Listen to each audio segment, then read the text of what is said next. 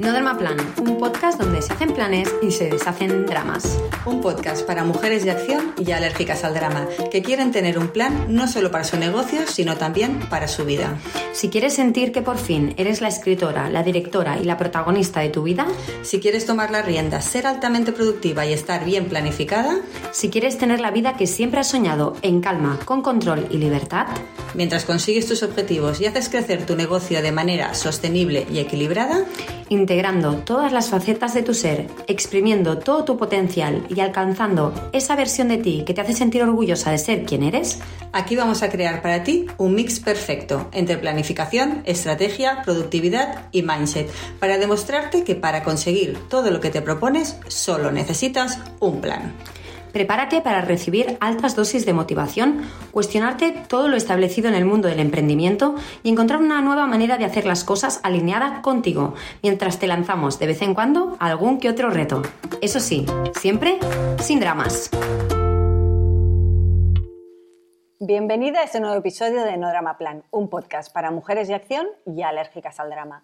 El episodio de hoy es sin duda un sueño hecho realidad porque tenemos con nosotras a una de las mujeres que más admiramos y a las que además tenemos muchísimo que agradecer. Sé que esto te puede estar sonando típico y tópico, pero te aseguro que no son palabras huecas. Nuestra invitada de hoy es una de las mejores cosas que nos ha pasado este año y te voy a explicar por qué. Pero antes déjame que te diga quién está al otro lado de los micros. Hoy tenemos el placer de pasar un ratito con Naila Norri, que por si no la conoces, ella se, de, se describe como mentora de estrategia y liderazgo para emprendedoras ambiciosas que quieren más porque saben que tienen mucho más que dar. Así es como se define ella y nosotras te podemos asegurar que es exactamente lo que es. Como bien sabéis por aquí, los últimos años han sido intensitos, por decirlo de alguna manera, años de soltar muchas cosas, de transformar otras y de empezar a atrevernos por fin a soñar en grande y a ser muy conscientes del impacto que podíamos tener y que queremos tener. Este camino, como ya os hemos dicho muchas veces, es largo y no siempre ha sido agradable y a nosotros nos lo han hecho mucho más llevaderas algunas mujeres que para nosotras son referentes y entre ellas está sin duda Nai. Con Nai coincidimos en muchas cosas. Escucharla es un sinfín de aha moments y poder formarnos con ella ha sido un chute de foco y claridad brutal, así que desde aquí y desde ya lo primero que queremos es darle las gracias a Nai por lo mucho que nos ha ayudado en un momento clave para Planifica y Vencerás. Y ahora y así, eh, vamos a empezar y vamos a hacerlo hablando de un temazo que nos interesa a todas y del que ella nos puede hablar mucho y con conocimiento de causa. Hoy queremos hablar de cómo planificar desde y para la abundancia. Desde ya, eh, dime si te gusta, si te quedas, pero antes, antes de empezar, te voy a hablar de otra cosa.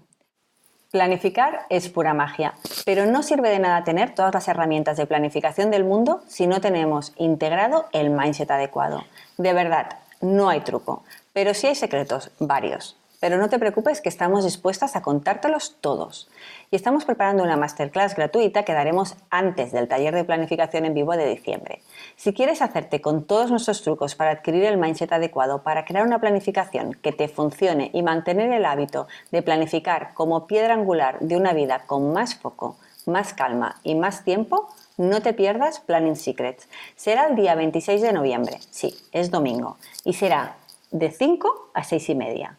Lo hacemos así para que puedas colocar a tus hijos con su padre, madre, abuelos, con quien quieras y te puedas dedicar un ratito de tranquilidad y reprogramación cerebral. Y para que no tengas que sacrificar una mañana de trabajo para hacer esta formación con nosotras. Hemos pensado que podía funcionarte bien así. Hablaremos en la masterclass, hablaremos de los secretos de una planificación que funciona, basados en la experiencia y en la prueba-error de muchos años de aprendizaje. Sin trucos pero con muchas confesiones. Una masterclass muy personal, íntima y llena de cosas que no, no te han dicho nunca sobre planificación. ¿Te animas? Te dejamos el link para apuntarte en la descripción del episodio. Te esperamos y recuerda que es gratis. Y ahora y así, vamos a empezar. Por cierto, yo soy Miriam. Yo soy Irma y esto es No Drama Plan, el podcast de Planifica y Vencerás, nuestra agencia especializada en planificación donde unimos la estrategia, el mindset y la productividad para ayudar a emprendedoras a crear planes de acción y ecosistemas de negocio equilibrados y sostenibles que les permitan disfrutar más de su vida. Te cuento en qué consisten nuestras entrevistas de acción por si aún no, pues no has escuchado ninguna, que lo dudo, pero bueno, eh, siempre está bien repetirlo. La idea es pasar un ratito tranquilo, pero muy nutritivo, donde nosotros vamos a lanzarle a nuestra invitada, Nai, unas cuantas preguntas libres y vamos a dejar que fluya la conversación y luego cerraremos con nuestras preguntas planificadas por las que pasan todas las entrevistadas en entrevistas de acción. Así que nada, vamos a por ello. Hola, Nai, bienvenida al No Drama Plan. Hola, ay, qué emoción ¿Cómo estás? acá. Muy bien, muy Bueno, bien. yo decía que, bueno, para nosotras, como ya ha comentado Miriam, al, al inicio es un honor tenerte aquí queremos pues darte las gracias porque nos hace mucha ilusión. La verdad es que te venimos siguiendo hace mucho tiempo, para nosotras eres una mentora y, y bueno, quiero confesarte que le hemos dado muchas vueltas a cómo enfocábamos esta entrevista porque queríamos aprovechar al máximo pues los minutitos que teníamos contigo, ¿no?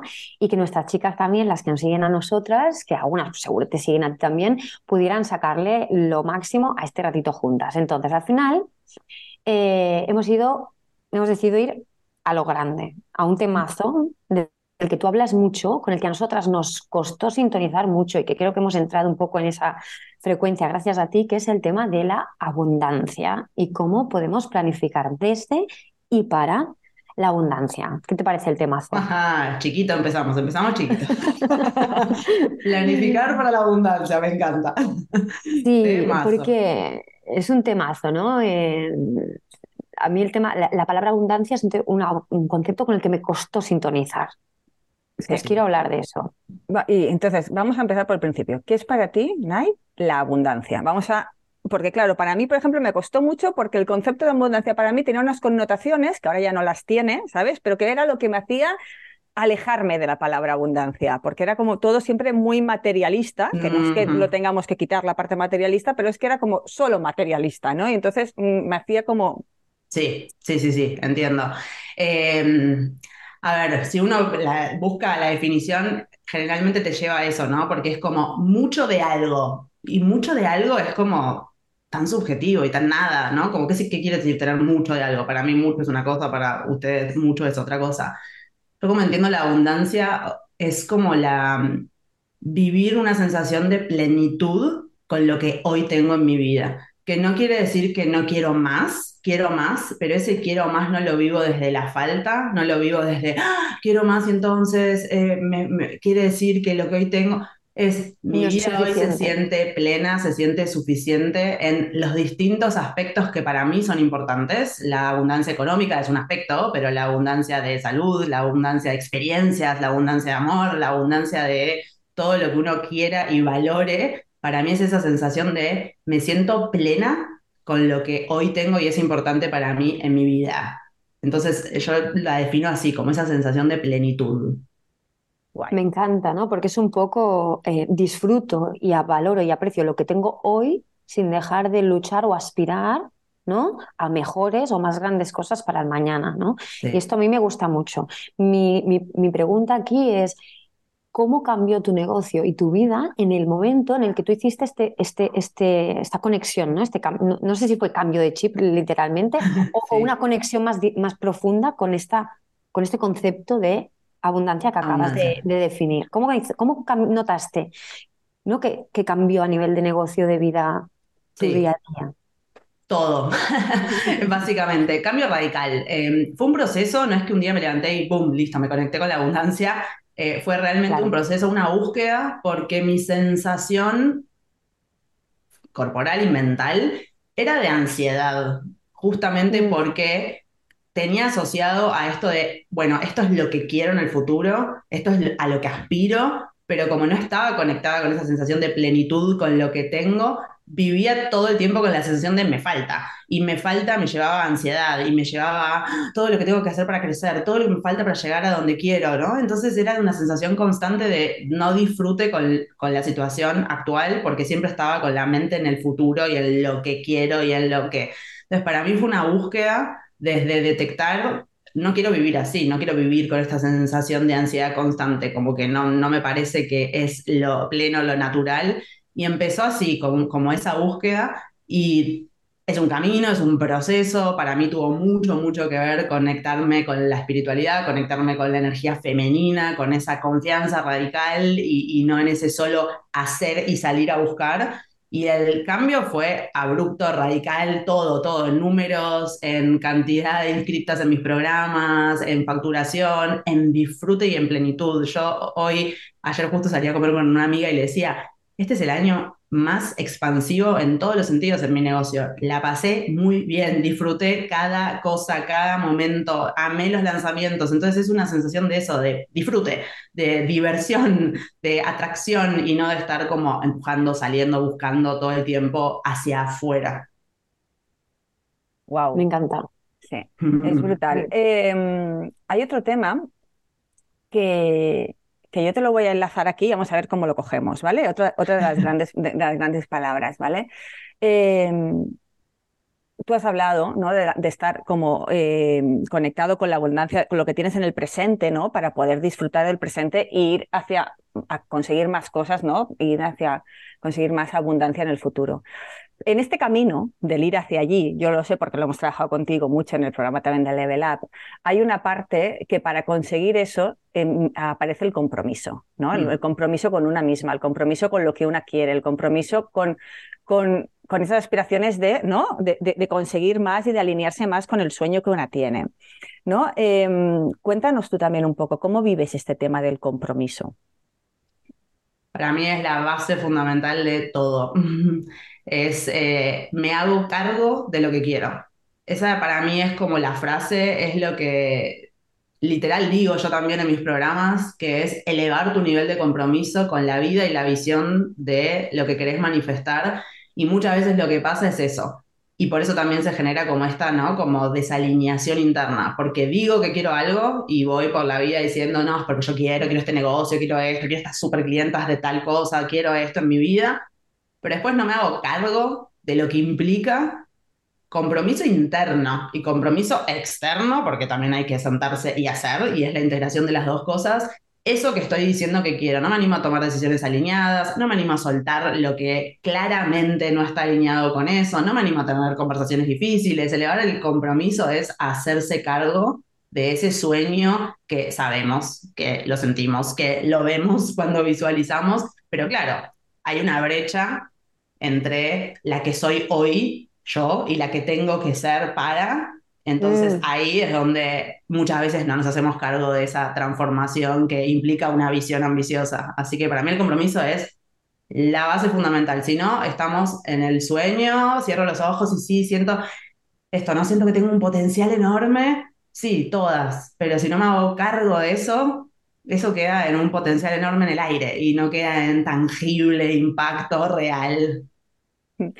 Em, una cosa, Irma, que lo he visto que iba aquí, que iba, a hablar, te voy a decir, a mí una de las cosas que más me, me, gustan y, de, ti, ¿no? Y lo que más me atrae un poco es esta parte de, de toda la parte como más intangible, ¿no? De todo eso, pero que tú luego tienes una parte muy tangible, muy de bajar a tierra, muy de, vale, todo esto lo quiero, todo esto, toda esta parte sí, más, etérea la quiero, pero todo esto hay que bajarlo a tierra, hay que trabajar, ¿no? Hay que tener un plan, ¿no? O sea, o sea me flipa, ¿no? Que tú luego, vale, si todo esto, ¿cómo lo vas a hacer, ¿no? Fase 1, fase 2, fase 3, a pequeño, o sea, y esto me parece muy guapo, porque muchas de las cosas que hay, muchas de las eh, referentes que hay ahí fuera también, muchas veces se te quedan todo con lo etéreo, ¿no? En plan, con la parte mm, de arriba, ¿no? Pero cómo está la bajada, ¿no? Cómo se baja, cómo se trabaja, ¿no? Y todo poner en valor el esfuerzo también es algo, mm, algo que vale mucho la pena. Y que, y que necesitas un esfuerzo.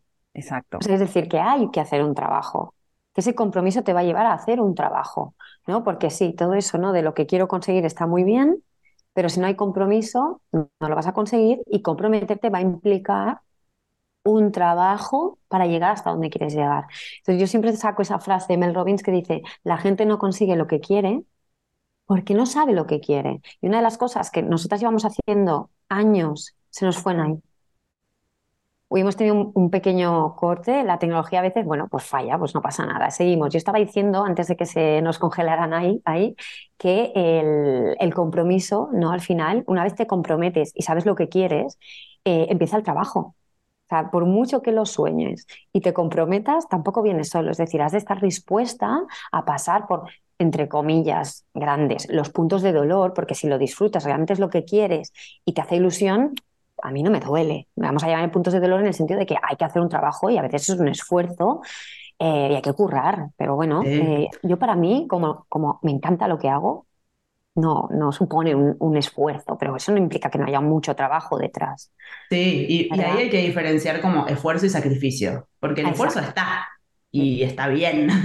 El tema es que ese esfuerzo no se convierta en un sacrificio de siento que estoy dejando mi vida por, y para mí ahí un poco atando a lo que decías, que yo creo que es lo que más está pasando en, en, el mundo, digamos, en el planeta, y un poco la invitación que, que es a, integrar los dos mundos.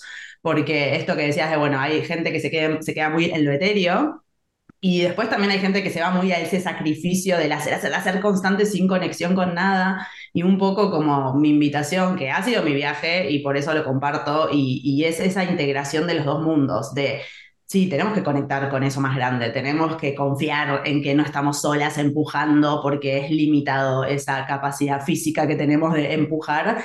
Y al mismo tiempo tenemos que bajar y hacer un plan. Y un plan es el día a día, el acción, acción. El compromiso está en cada día que me levanto y pongo la cara y me siento y lo hago y escribo y comparto. Y entonces es cómo integramos los dos mundos, porque si no nos quedamos flotando en el aire, pero eso nos genera impacto. Y si tenemos un mm. propósito y una misión, y muchas veces parece eso, ¿no? Como que, y yo lo veo, los dos mundos como tan fragmentados en los que lamentablemente los negocios todavía están la que está súper conectada con un mega propósito, pero que después le falta la estructura, lo masculino, bajar el plan y hacerlo concreto, porque tu propósito en el aire no es un propósito, el propósito pasa cuando la persona que está del otro lado se transforma y para eso te tiene que comprar, te tiene que pagar, tiene que haber un plan, como que todo eso tiene que pasar y si no nos vamos al otro extremo y es el tradicional negocio y forma de manejar el negocio, lo que vimos, lo que aprendimos, lo que nos enseñaron, que es el, bueno, me dejo la vida, trabajo 15 horas por día, no tengo nada más que negocio en mi cabeza y al final en algún punto termino tan agotada que quiero soltar todo esto y mi propósito tampoco entonces se lleva a la vida. Entonces es el medio, la danza entre esos dos mundos y esas dos energías. Es que ahí está justamente, justamente una de las cosas que nosotras trabajamos con nuestras clientas. Eh, es intentar, cuando hacemos nuestras planificaciones y nuestra preparación, ¿no? Em, para enfrentarte, por ejemplo, ahora al nuevo año, es intentar integrar eh, todas las áreas de la vida, ¿no? Porque esta fragmentación que hablábamos de lo tangible y lo tangible también está en la fragmentación entre el área del trabajo, el área personal, en que somos mujeres, además la maternidad, en el caso de que haya maternidad, ¿no?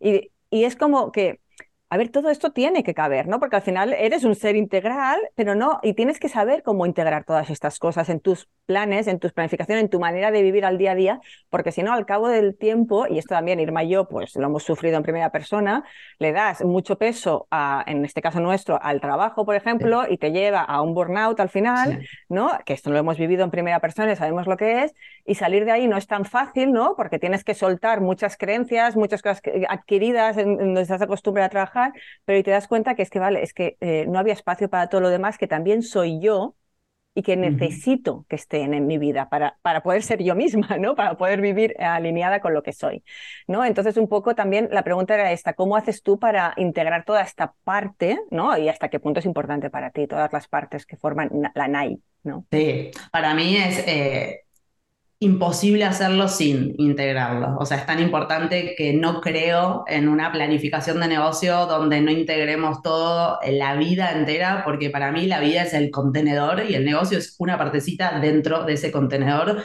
Nosotras no somos el negocio, somos un rol dentro del negocio, o sea, tenemos un rol dentro del negocio. Pero es lo que dijiste, hay tanto para sanar, tanto para sanar con respecto a la relación con el trabajo, porque hacemos lo que podemos con lo que aprendimos, con lo que vimos y con la sociedad que nos rodea, donde realmente el agotamiento se celebra, ¿no? Como que es esto de cómo estás, uy, no puedo más, ah, qué bien le debe estar yendo bien, ¿no? Como esa asociación de cansancio con éxito profesional y esto al final nos lleva a un punto tan de burnout, de agotamiento total, que eso, lo que decís, es difícil después de volver a conectar con, la motivación, con el placer. El negocio nos tiene que dar placer, el negocio nos tiene que generar esto de wow.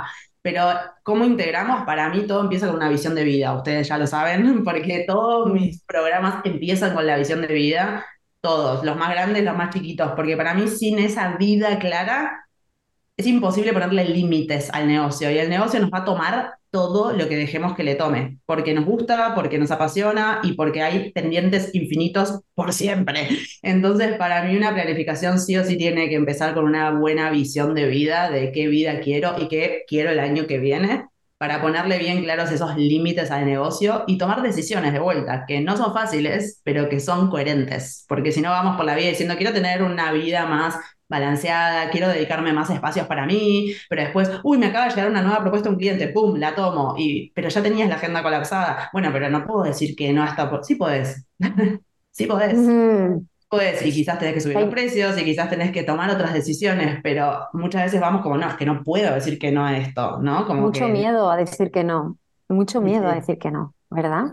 Yo lo, bueno, yo lo he vivido, o sea, yo me he pasado años diciendo que sí a todo. Yo de eso pequé muchísimo, a todo, a todo. Y claro, también es verdad que hay un punto de inflexión, que en nuestro caso es la maternidad, pero pueden ser otros, ¿no? Eh, claro, cuando yo no tenía niños, yo podía permitirme el lujo, literalmente creo que es así, permitirme el lujo de decir que sí a todo, porque lo aplacaba a base de horas. Si no lo acabo ahora, lo acabo luego, si no lo acabo el fin viernes, lo acabo el sábado, si no lo acabo el sábado, lo acabo el domingo, pero yo acababa, acababa trabajando un montón de horas. Abundancia, bueno, mm. en la cuenta del banco, sí, pero ¿a cambio de qué? ¿no? Y llegó un punto que pensé, ¿cuánta vida me está costando este sueldo? Sí. O sea, ¿cuánta vida me está costando tener estos ceros en el banco? ¿no? Y nosotros llegamos a un punto de burnout que hemos contado muchas veces bastante, bastante dramático, ¿no? De, de, petar físicamente y decir, es que esto no puede continuar así, ¿no? Y una cosa que, de la que pecábamos las dos, pero yo ahora hablo por mí personalmente, es de eh, cuando yo hacía la visión y, también hemos pecado de hacer esto con nuestras propias clientas. ¿eh? Mm. Solo hacíamos la visión del negocio. Claro, claro. Sí, sí. Y ahí, ahí era donde estaba el gran error. Por eso me ha gustado mucho una frase que has dicho que me la he apuntado aquí mientras hablabas, que a mí me hizo hacer el cambio de chip, que fue, nosotras no somos el negocio.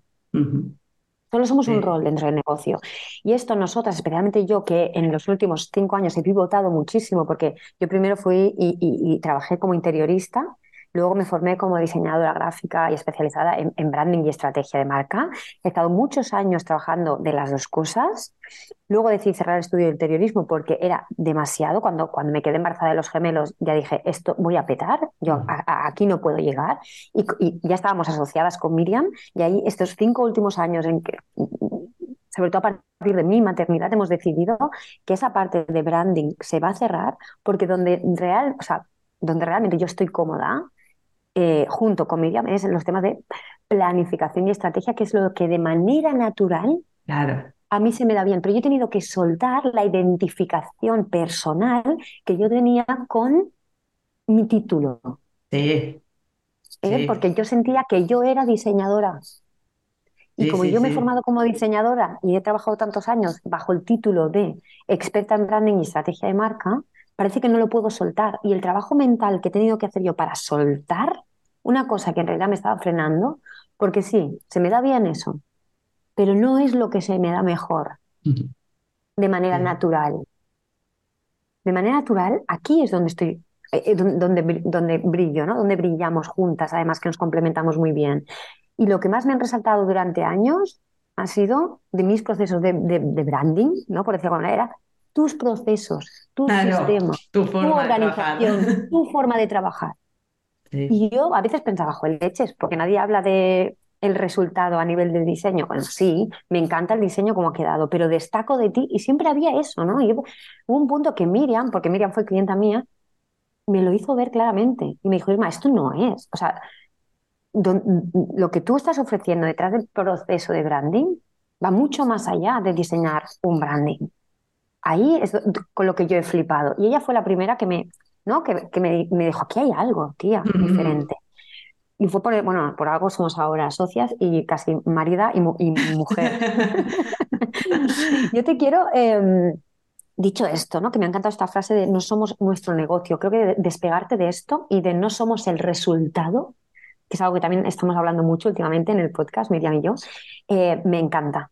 Y desapegarnos de las etiquetas todas, ¿no? Porque para mí es parte de, un poco lo mismo, ¿no? Como que tenemos esa asociación de, bueno, abundancia es cuántos euros tengo en la cuenta bancaria y me dejo la abundancia de todo el resto de las áreas de mi vida, me dejo la salud en el camino, me dejo el tipo de maternidad que quiero, me dejo a mí misma y me olvido y no tengo ningún espacio de conexión conmigo, quién soy como ser más allá de mi rol en el negocio.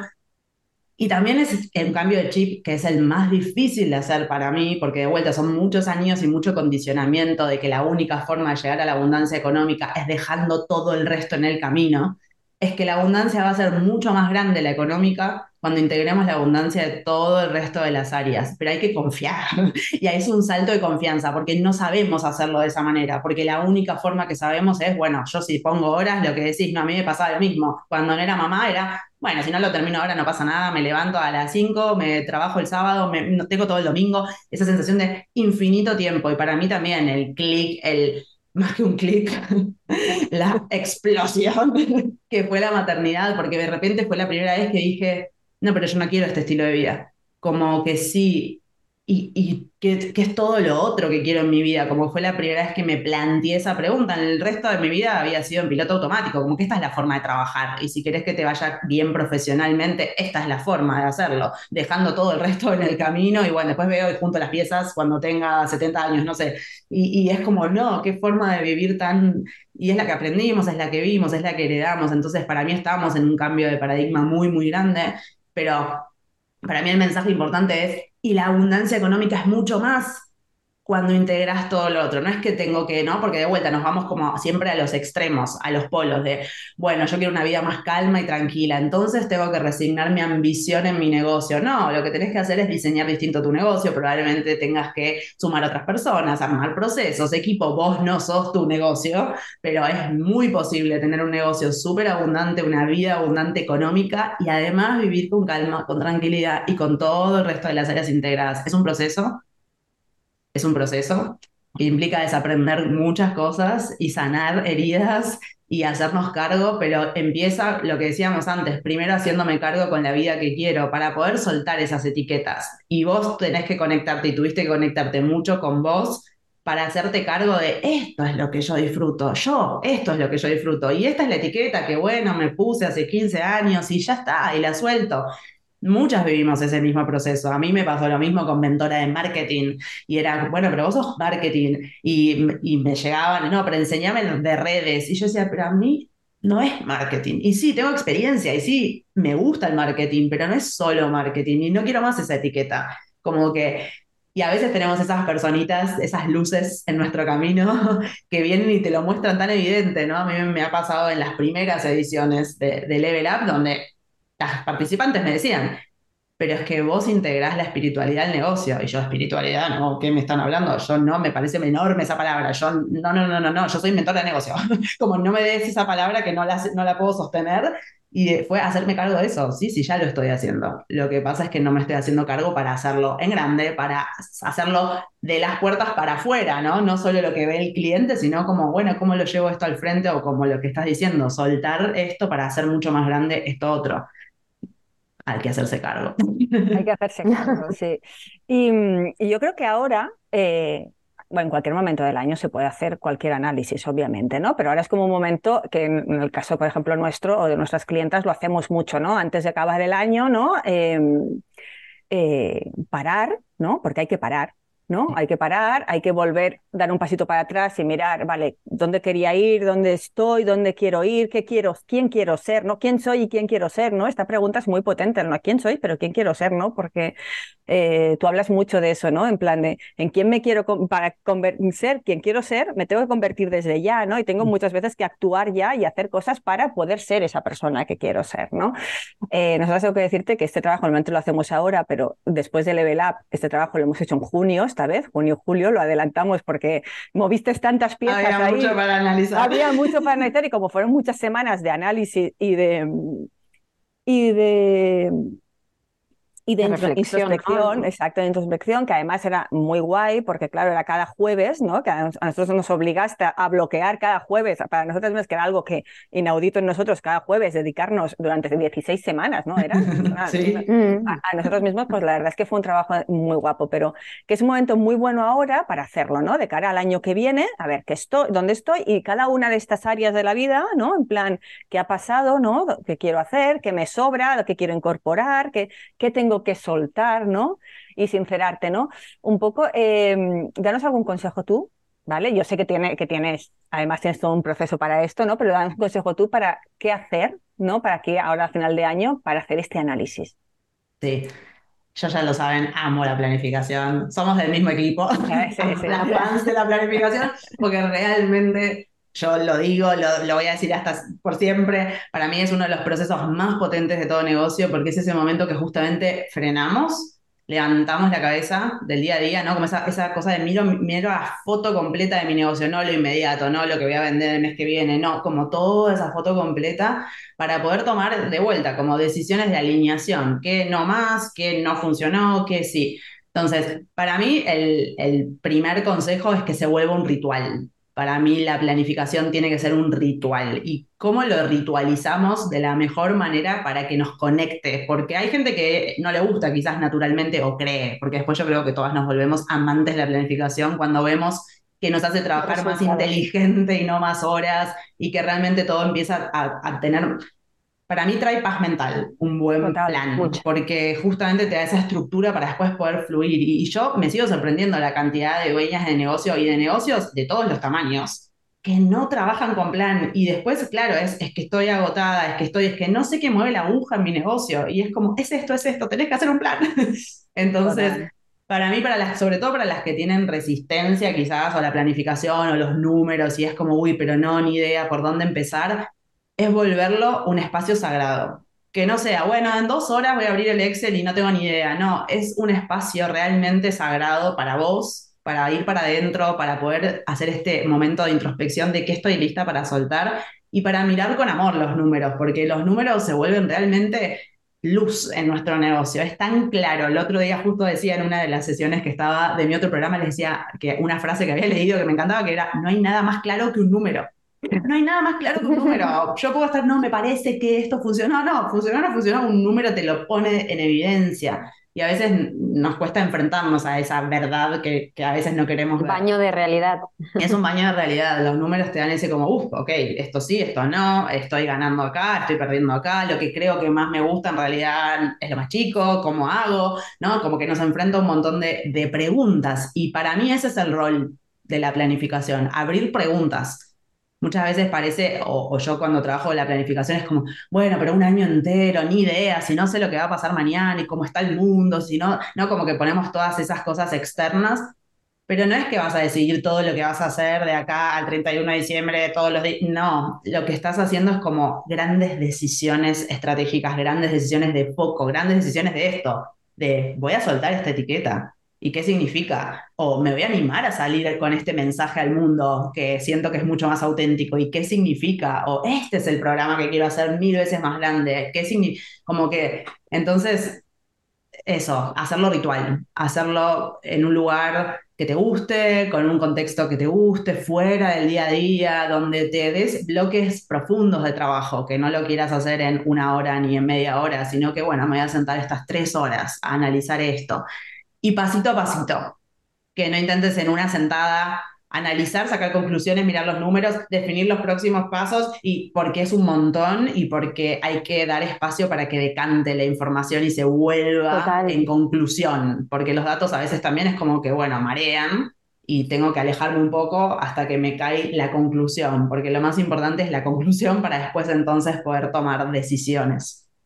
Total. Totalmente. Nosotras siempre, cuando vemos el proceso este, siempre hacemos un día más como eh, analizar, ver los números, pero luego también otras cosas, ¿no? Más personales. Mm, pero luego siempre dejamos un día en el medio, de vacío.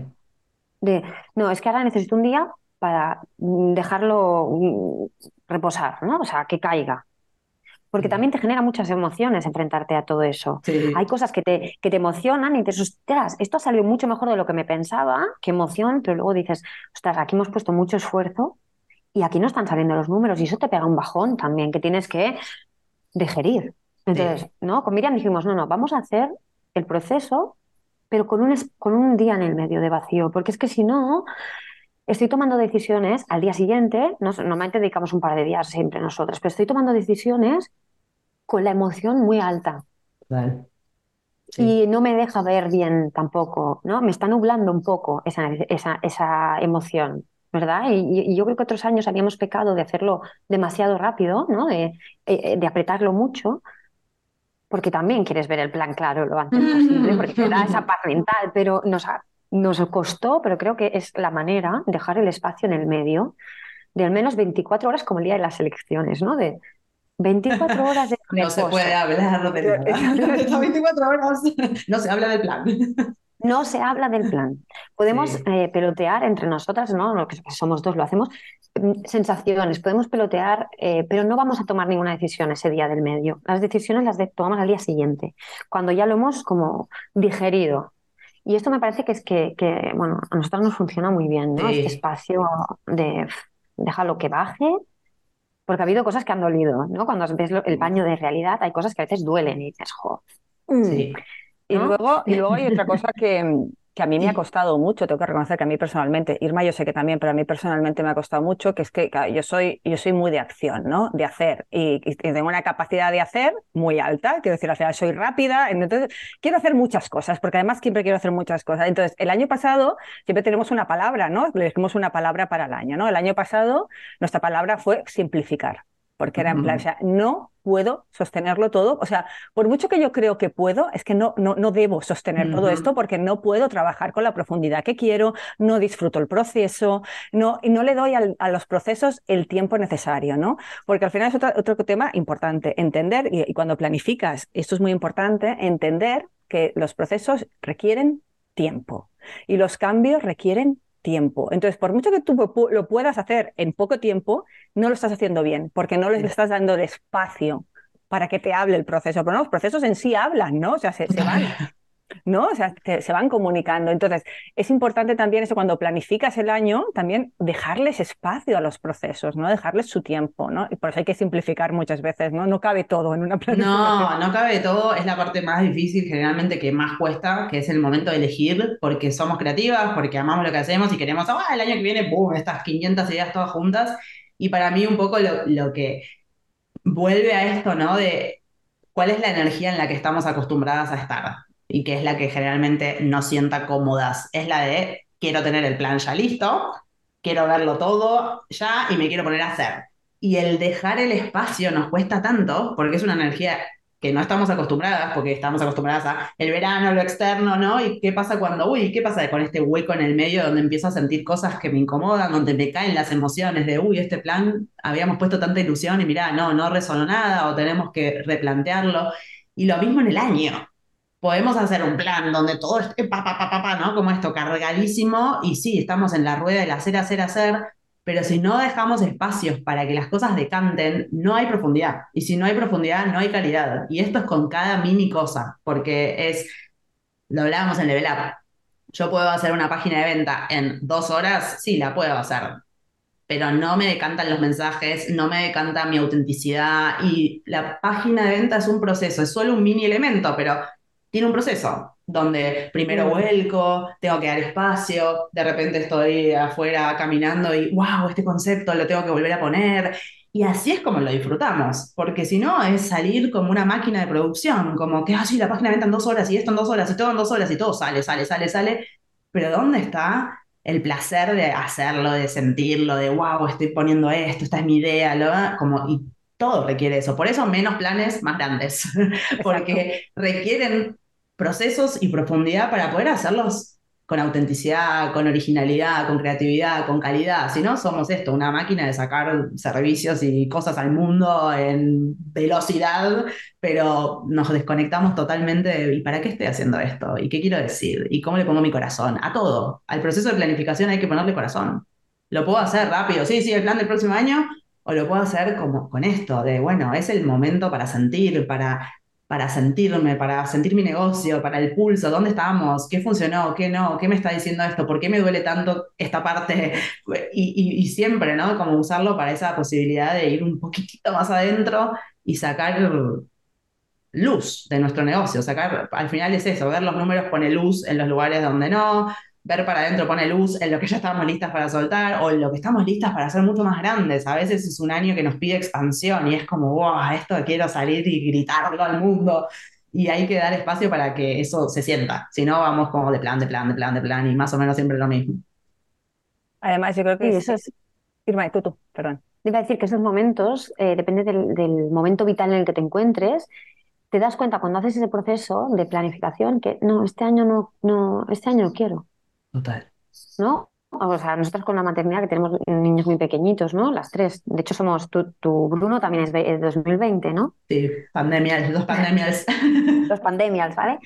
Eh, hemos tenido un, un, un, momento ahora, ¿no? Decir, no, es que quiero ir, que, eh, sí, planifico por y para la abundancia y en este momento eh, mi, mi, abundancia va a significar que a nivel de negocio reduzco. Sí. ¿No? Reduzco y tiro para atrás y lo hago un poco más pequeño mm, para poder sostenerlo mientras además sostengo esta otra cosa de otra área de mi vida que requiere de mucha atención, de mucha implicación emocional y de un desgaste energético brutal. O sea, para mí, yo, o sea, que me río por no llorar a veces, ¿eh? porque con los gemelos, o sea, la bofetada que me ha caído. O sea, no me puedo imaginar dos.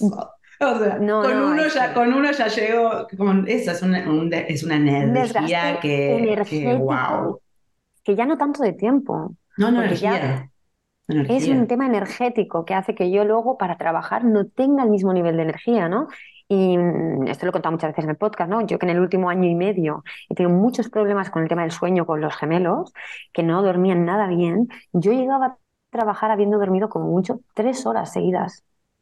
Como mucho, como mucho. Entonces, no me puedo exigir ni el nivel de profundidad, ni la carga de trabajo y en otros momentos de mi vida. Con lo cual, ese año fue de, ¿no? Como ya dijimos, es que hay que tirar para atrás porque no vamos a poder sostener lo que nos hubiera gustado sostener. Pero como hay que tener esta visión, hay que aceptar, hay que aceptar este momento vital en el que estamos. Y ser coherente. Por mucha, ambición que haya, ¿no? Pero es lo que dijiste, es lo que dijiste, es la definición de abundancia es propia y requiere mucho coraje ser coherente. Y decir, ahí está, en este ahí está. momento, ¿eh?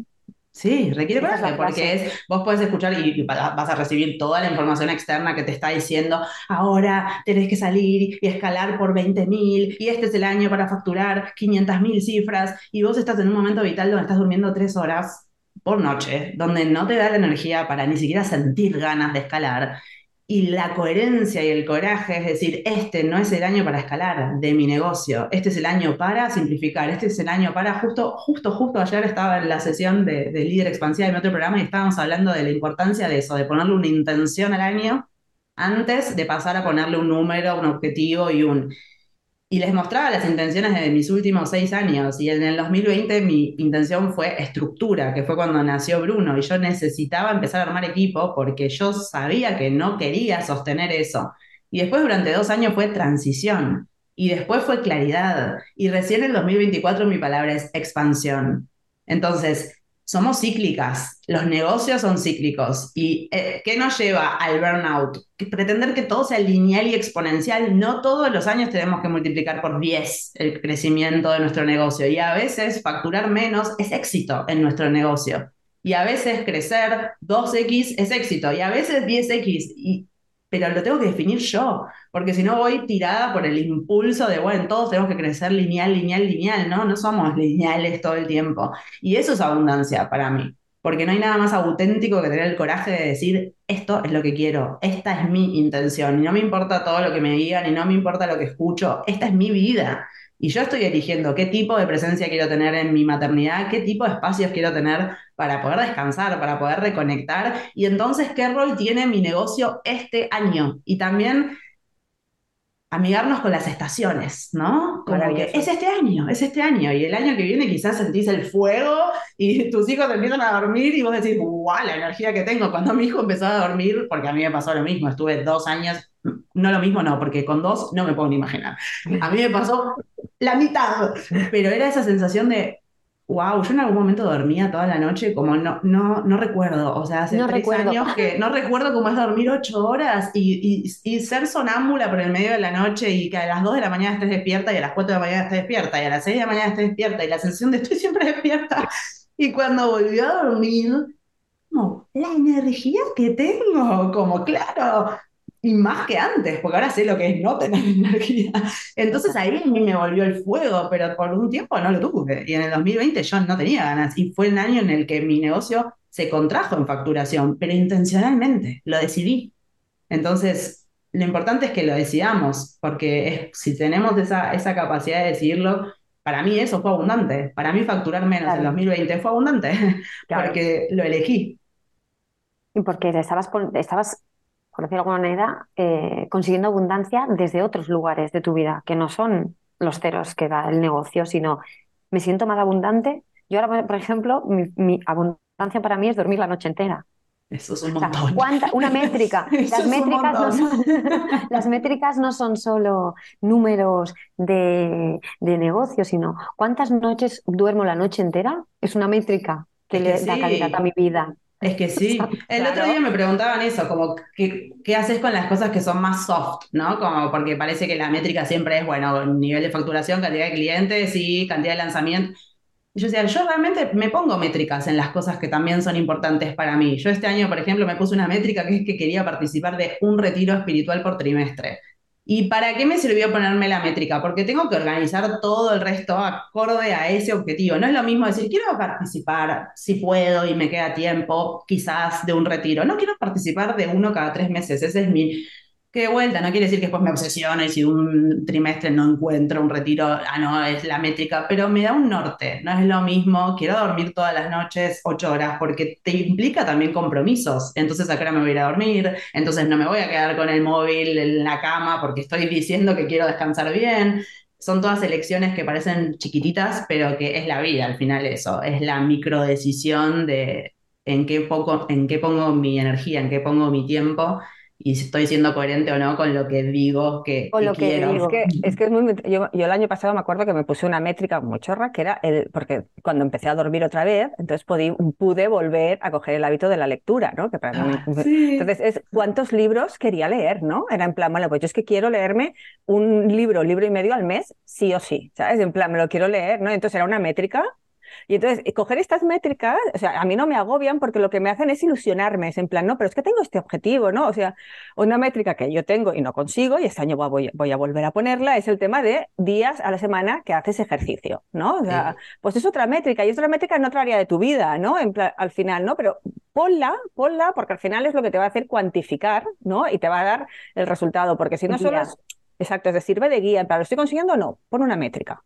Pon una Sí, métrica. Y lo importante es eso, que te sirva de dirección y de guía, porque Exacto. también, y lo que dijiste, ¿no? Escucharse cada una. Quizás alguna escucha esta parte y es como, ya me estoy agobiando Claro. de la cantidad de métricas que me voy a tener que poner y ya me colapso y entonces no me pongo ninguna y entonces no quiero, no, no, no, y ya rechazo, ¿no? Como que el cuerpo ya pone resistencia.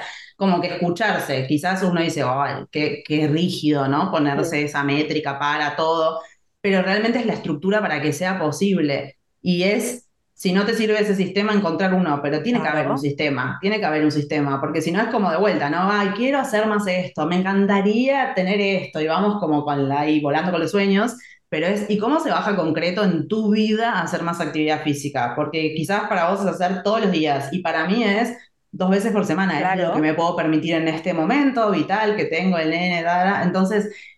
Me encantó lo que dijiste de los libros porque a mí me pasó lo mismo, me dio gracia. Que yo amo leer, amo leer. Y literal era como, por dos años no me dio el cerebro para abrir un libro. Ni siquiera no, era como yo- la sensación de, yo- lo estoy mirando, pero no, No, yo, estoy yo lo abría, yo lo abría, pero yo los dos los, los libros que leí esos años los puedo volver a leer y son nuevos para mí. Nuevos. No, no, es como, digamos, estoy mirando palabras, pero creo que no estoy entendiendo nada. Y la Bueno, esto- primera vez que volví a le- leer un libro después de dos años, y era como, lo he entendido. lo, he entendido, lo he asimilado. Esto, mi marido se ríe mucho de mí porque me decía, es que lees muy lento. Y le digo, no es que lea muy lento, ¿eh? es que me he tenido que leer la página tres veces. Es que no me entraba la información. Es que no. Llegar al final de la página y decir que no he entendido nada. Nada. Y tener que volver a leérmela. Es espectacular. Es decir, yo la, he leído, la he leído, pero aparte, falta de concentración cuando no duermes, sobre todo no te concentras, no te penetra la información. Nada, no te entra nada. Llegar abajo y decir, ¿te acabo de leer? Es que no sé ni lo que he leído. Y esto, es, eh, eh, hablando de tema métricas, ¿no? Em, yo me las pongo para todo, pero como guía, ¿no? Es decir, quiero hacer más deporte, quiero estar más en forma. ¿Qué implica? ¿Vale? Pues si ahora estaba haciendo tres veces deporte a la semana, más en forma tiene que ser cuatro veces, porque, ¿no? O significa que no voy a entrenar 40 minutos, voy a entrenar 90 minutos. O sea, significa una serie de cosas, ¿no? Que tienes que tomar la decisión para luego saber si vas bien o no vas bien. Es decir, porque si no, ¿qué te va a dar la pista, no? Eh, otra cosa, por ejemplo, es la, comida, que siempre hablamos aquí, que yo con el tema de la comida soy como muy, eh, no me gusta la palabra estricta, pero como muy eh, programada, voy a decir, ¿no? Y tengo una manera de estructurar, y tengo una manera de comer muy concreta, ¿sí? Pero tres veces a la semana me permito comer lo que me da la gana sin mirar nada. O sea, que si es junk food, claro. es me como una pizza, me como una terrina de helado del medio litro o me como una hamburguesa con sus patatas y su todo. En mi cabeza eso es una estructura. Como súper sano toda la semana, tres veces me permito, tres, ser cuatro, pueden ser dos, pero tengo esa, no, no, yo me permito esos mega, mega, tiro todo por la ventana tres veces a la semana. Y para mí eso es el equilibrio es abundante. Tengo una parte y tengo la otra. Y en esas pequeñas micro guías, ¿no? Voy a no llamarle metas, ¿no? Pero esas micro guías reside que encuentres un proceso feliz, feliz de hacer las cosas, ¿no? Eh, me encanta la palabra microguías. Microguías, sí, la, métrica, sí, me encanta, porque a mí me, me, pasa que lo veo en cada vez que trabajo con, mujeres y de vuelta, no importa el estadio en el que estén con su negocio, la palabra métricas ya genera como, como no, ¿no? Como de una resistencia, angustia, como uff. Y es, la, es lo que acabas de decir, la métrica es una microguía que qué es lo que, qué es lo que muestra cómo voy en progreso. Porque si no, ¿qué pasa? Y acá volviendo como un poco al mundo del negocio, pero aplica para todo, toda la vida. Yo me pongo ahora, estamos todas en noviembre, estamos planificando el año que viene, todas mis metas y todo lo que quiero lograr, espectacular y después no tengo nada para ir viendo guía de progreso, que simplemente me vuelva al norte, me vuelva al norte, pero a veces las vivimos de vuelta, porque estamos como muy acostumbradas a vivir desde la autoexigencia. Si me pongo una métrica, me voy a poner rígida, me voy a exigir tanto que la voy a pasar mal porque tengo un número concreto que tengo que cumplir. Y la métrica no es eso, es una guía. Es una guía de no es lo mismo si yo digo quiero hacer actividad física tres veces por semana que una, no es lo mismo si digo quiero multiplicar mi lanzamiento por 10 que por 2, no es lo mismo. Entonces lo que marca es la dirección, esa guía de, ok, lo que voy a tener que hacer es distinto dependiendo estas distintas métricas que me pongo. Y en la mayoría de los negocios no hay métricas. Y por eso trabajamos de más. Porque no tenemos guía de progreso. Entonces pasa un año, vuelvo al noviembre del siguiente, me doy vuelta y digo, ¿cómo llegué acá? ¿Y por qué no logré este objetivo de facturación que quería? Porque solo me pongo el número grande, pero el número grande es imposible de alcanzarlo si no me pongo micrométricas en el medio que me vayan mostrando, sí, voy bien, voy a llegar a las 300 inscritas en mi programa porque se están dando estas cosas o no, hay que ajustar, hay que, o hay que cambiar el objetivo. Y no, 300 no va a ser este año y me di cuenta que no, pero lo veo en el momento y no lo veo como una cosa que me cae como, ¿qué pasó este año que no cumplí y, no pude ajustar nada en el camino? Entonces me encantó, microguías. Vamos a cambiarle, cambiarle el nombre a las métricas. Lo tengo aquí, me lo he escrito en el, cuaderno. Te compro lo que dices, mm, Nay, y te lo sumo en el sentido de que al final esto que estás diciendo es lo mismo, porque es como que esto, hacerlo en la parte de negocio, aparte que hay resistencias, pero nos resulta más fácil, pero hazlo con la totalidad de tu vida Y entonces verás, porque es eso, o sea, ¿por qué no he conseguido comer más sano este año? ¿no? O sea, ¿por qué? Si yo era mi objetivo, ¿no? ¿Por qué no lo he conseguido comer? Pues porque no te has puesto, ni siquiera te has ayudado con una microguía, quiero decir, no te lo has puesto fácil, ¿no? Algo que te fuera ayudando a, te estás desviando, vuelve, te estás desviando. Al final, no, no, no, no es una Rottenmeier, ¿sabes? Una señorita Rottenmeier, una microguía, ¿sabes? Que es alguien que te acompaña, ¿no? Hay, que cambiar como el chip, ¿no? Y ese es eso, no solo en, el negocio, sino en cualquier área de tu vida, ponte una microguía, ¿sabes? Total, total, sí. Y además para mí los, los números de vuelta, ¿no? Como lo que marcan es una intención clara. Y cuando ponemos esa intención nosotras clara, que la tenemos que poner nosotras y que no la va a poner nadie, ahí empiezan a aparecer también los recursos, las personas, los, el, típico, ¿no? De, uy, me acabo de poner como la intención de que quiero participar de cuatro retiros y al día siguiente justo me llega la publicación de Instagram de que hay un retiro, ¿no? Pero si yo no me lo pongo, si yo no lo digo en voz alta, si yo no me animo a declarar esto es lo que quiero, no voy a ver esos recursos, no voy a ver esas ideas, no voy a ver esas cosas. También sirve para darnos cuenta de dónde necesitamos ayuda. Entonces yo me puedo estar poniendo la microguía y digo, uy, hace tres años que estoy poniendo lo mismo, que quiero comer más saludable, que quiero hacer más actividad física y no lo estoy logrando. Entonces es una luz clara de acá necesito acompañamiento, acá necesito ayuda, acá tengo un bloqueo que yo sola no estoy pudiendo desbloquear y no estoy logrando esto que sé que quiero. Entonces también es muy claro de, bueno, acá voy a pedir ayuda, acá voy a buscar soporte, acá alguien me tiene que acompañar porque sola no estoy llegando a esto que me estoy proponiendo y, es lo que quiero. Exacto, exacto. Eh, Irma, si te parece, para no alargarnos más, si quieres lanzar alguna pregunta más abierta y si no, nos vamos a las planificadoras. Mm, la última pregunta es como buenas planificadoras, eh, queremos saber tus planes, queremos saber si tú ya has hecho este ejercicio, que no sé si ya lo has hecho, debes estar en el proceso de hacerlo, a grandes rasgos, y ya has hablado de ello, has dicho que este año sí que tu palabra es expansión, ¿no? Un poco, ¿Cuáles son esos planes de expansión? ¿no? Que nos desveles los secretos, no, no pedimos tanto, pero un poco, ostras, yo ya he hecho este ejercicio y mis planes de la... No, háblanos de tus planes, porque creo que es muy motivador para otras chicas conocer los planes de otras mujeres que, son referente, ¿no?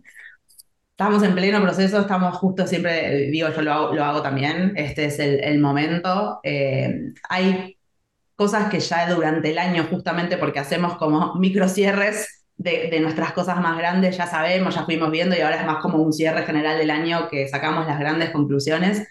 Eh, este año nos vamos a juntar por primera vez con mi equipo en persona y vamos a hacer la parte de la planificación juntas, así que estamos ahí como preparando todo, todo el terreno, pero hay cosas que ya sabemos. Level Up es uno de nuestros grandes focos del año que viene y, y, se viene como una profundización grande en el mensaje de esta integración, como esto que vos decías, siento que que traes estos dos mundos como de lo muy tangible y del Excel y el pasito a pasito y a la vez como toda esta parte. Así que vamos a ir como más fuerte con, con esa invitación y que Level Up es ese espacio de integrar nuestros dos mundos y, y un poco como alguien dijo, el Excel y las escobas, es mi frase. El año que viene asumo mi lado bruja con todo, esa es mi intención y sale al mundo una comunicación más brujística y, más integral de todo esto, así que ese es como, como un gran desafío. Estamos trabajando como una, una campaña de comunicación por primera vez, eh, no solas, sino que acompañadas para hacer como esto, cómo traemos a la vida esto que sentimos que es tan potente, que, que es tan único de cómo lo estamos integrando y que sentimos que es el momento de alzar la voz con ese mensaje como más fuerte y, así que es, como el gran foco del principio, es la comunicación de todo ese mundo y esa integración. El podcast es uno de nuestros grandes focos, hacerlo crecer. Eh, es el canal, eh, lo amamos, amamos el formato y, y, las mujeres que llegan a nuestros programas generalmente en algún momento dicen es que te escuché, te conocí, me pasaron tu episodio y decimos, bueno, este es el canal, así que el año que viene estoy sumando una persona a mi equipo específicamente para hacer crecer todo lo que es podcast y, ese alcance. Y la tercera en línea con eso es equipo. Es un año de, expansión de equipo para mí grande, eh, después de dos años de transición, de claridad, de revolución interna, de sacar este lado justamente brujístico y cómo lo meto con el negocio y, al principio resistirme y que me dé miedo y todo lo que ya sabemos, hasta decir, esto es, esta es mi propuesta, esto es lo que, lo que estoy haciendo, así que ahora se viene también como de armar estructura más fuerte y con más intención para poder llegar a muchas más mujeres con nuestros programas. Así que esos son como tres grandes focos. Wow, y un nuevo programa, pero que no voy a decir nada. Bueno, yo estaba esperando. Ah, sospechábamos. estaba esperando eso y no lo vas a decir. Bueno, pues ya, ya, ya te sé. Como te seguimos, nos como- enteraremos. Exacto, con muchas ganas de verlo, exacto. Se sí, viene, sí, se sí. viene, pero ese todavía no voy a decir nada. Qué guay, qué guay. Bueno, va. Venga, pues vamos con las. Con ganas. ¿no? Preguntas planificadas. Dispara, Miriam. venga. Disparo yo la primera. Cerramos. Son muy rápidas, ¿eh? Em, La primera ya la sabemos, la respuesta. Ya la- Bueno, no lo sé, espérate, espérate. ¿Lover o Hater Planet? Bueno, esta sí que sí. Lover. Lover. Lover, lover. Vale. Ah, ¿Qué es lo que se te da peor de planificar? Porque algo tiene que haber que digas. Siempre, siempre, siempre. Lo peor que se me da y que estoy trabajando es cuando me quedo en el loop mental, que quiere decir cuando hago, mi marido me dice referencias circulares. Y es que empiezo y no, y no puedo decidir y me cuesta decidir en el momento más allá de la decisión, que empiezo, no, porque si hago esto, pero entonces hago y vuelvo para atrás y voy y me enrosco.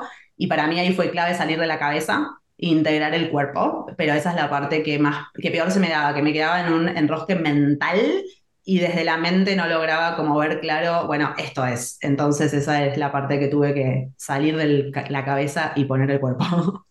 Guay, guay. Muy interesante. ¿Digital o analógica? Ahora más una digital. Una reconvertida también Sí, sí, fue siempre muy, muy, muy del papel. Ahora estoy cada vez más digital, pero sigo teniendo igual cositas escritas, me gusta mucho. Así que ahí como el mix, El mix. Google Calendar más mi papelito con ideas. Guay. Venga, vamos a una que, que tiene, suele tener eh, respuestas muy interesantes, que es ¿cuál ha sido tu piedra en el zapato en, en el emprendimiento? ¿Cuál crees que ha sido la piedra esa que dices, esto me ha costado? Varias veces, he caído varias veces ahí. He caído varias Eh, veces ah, aquí. Me ha costado aprenderlo veces. esto. Eh, una literal que es tardar demasiado en delegar, soltar el control. Y, y lo sigo viviendo como en distintas etapas, ¿no? Eh, y después darme cuenta como, ¿cómo no hice esto antes? ¡Qué placer! Eh, entonces, como tardar demasiado en tomar decisiones de soltar y delegar, esa creo que fue como, que fue y a veces sigue siendo esa, esa piedra de eh, autolimitación, de podría estar mu- yendo mucho más si me animo a hacer esto más rápido eh, y soltar más rápido, así que esa es creo que una de las más grandes. No solo la tuya, esta creo No que esta, piedra la llevamos todas en el zapato, me parece que es la que cuesta Sí, más. otra desarmar juntas. El control y la confianza. Mm. Exacto. Eh, venga, recomendación de un libro, de un docu, de una peli, de lo que quieras. Soy muy del libro, muy. eh, hoy los que más recomendaría son los de Rebecca Campbell, Brilla, Hermana Brilla y Mujeres de Luz, dos libros para integrar toda esta parte, sobre todo las que se sientan muy identificadas con el como, uy, estoy muy en el hacer desde un lugar de sacrificio, desde un lugar de el límite del burnout, como que son dos hermosos libros para entrar eh, y a este como despertar de, de todo ese otro lado. Bueno, con esto lo vamos a tener que dejar. Me podría pasar horas hablando contigo. Yo sé que Miriam también, pero bueno, ha sido un placer. Me encanta, yo también. Es un regalo que Me estés aquí, un regalo tenerte, bueno, y haberte tenido como, como mentora en Level Up. Y bueno, a las chicas que nos escuchan, esperamos que esta entrevista pues les haya gustado y ayudado e inspirado eh, para que al final pues todas creemos una vida mucho más abundante, ¿no? Y que sintamos que planificar, ¿no? Es algo que se puede hacer desde y para la abundancia, ¿no? Y que eso tiene sentido, no solo abundancia es tener la cuenta llena de ceros, son muchas otras cosas y que tú decides lo que es abundancia para ti. Esto ha sido como, ¿no? Para mí el highlight de la conversación. Y nada, os recomendamos obviamente se- seguir a, a bien de cerca, eh, que bueno, va a tener un año muy expansivo, así que, que la nos va a llegar, nos va a llegar, la onda expansiva, la onda expansiva nos va a llegar.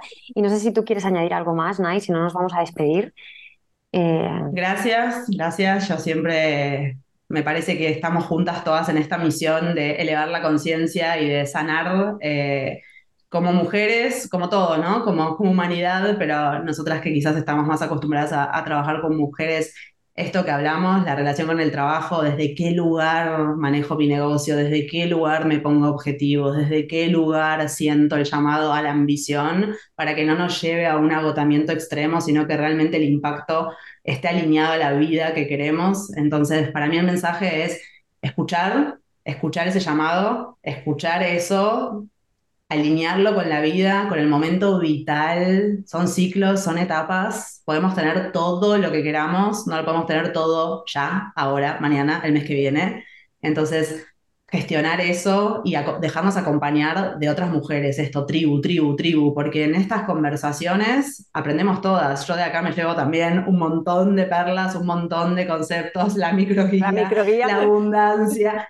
Y es esto, es esto, es abrir conversaciones cada una desde donde esté para que juntas todas podamos tener esta plenitud de vida, donde estén los ceros que queramos tener en la cuenta bancaria y además la calidad de vida que queramos tener y además la paz mental y además la conexión con nuestro cuerpo, todo. Así que para mí es eso, es que, que todas seamos portales para despertar todo esto que como mujeres y como humanidad hay que despertar. Me encanta, pues gracias. Aquí es cuando se cae el micro. bueno, chicas, gracias. A ti, a ti. Bueno, y con esto acabamos el episodio de hoy. Se te ha pasado tan rápido como a nosotras. Desde aquí te felicito por haberte dedicado este tiempo y haber apostado por dejar atrás el drama para pasar a la acción como la mujer que eres, creativa, independiente y consciente de tu potencial y capacidades. Hasta el próximo episodio. Esperamos que sigas deshaciendo dramas y haciendo planes.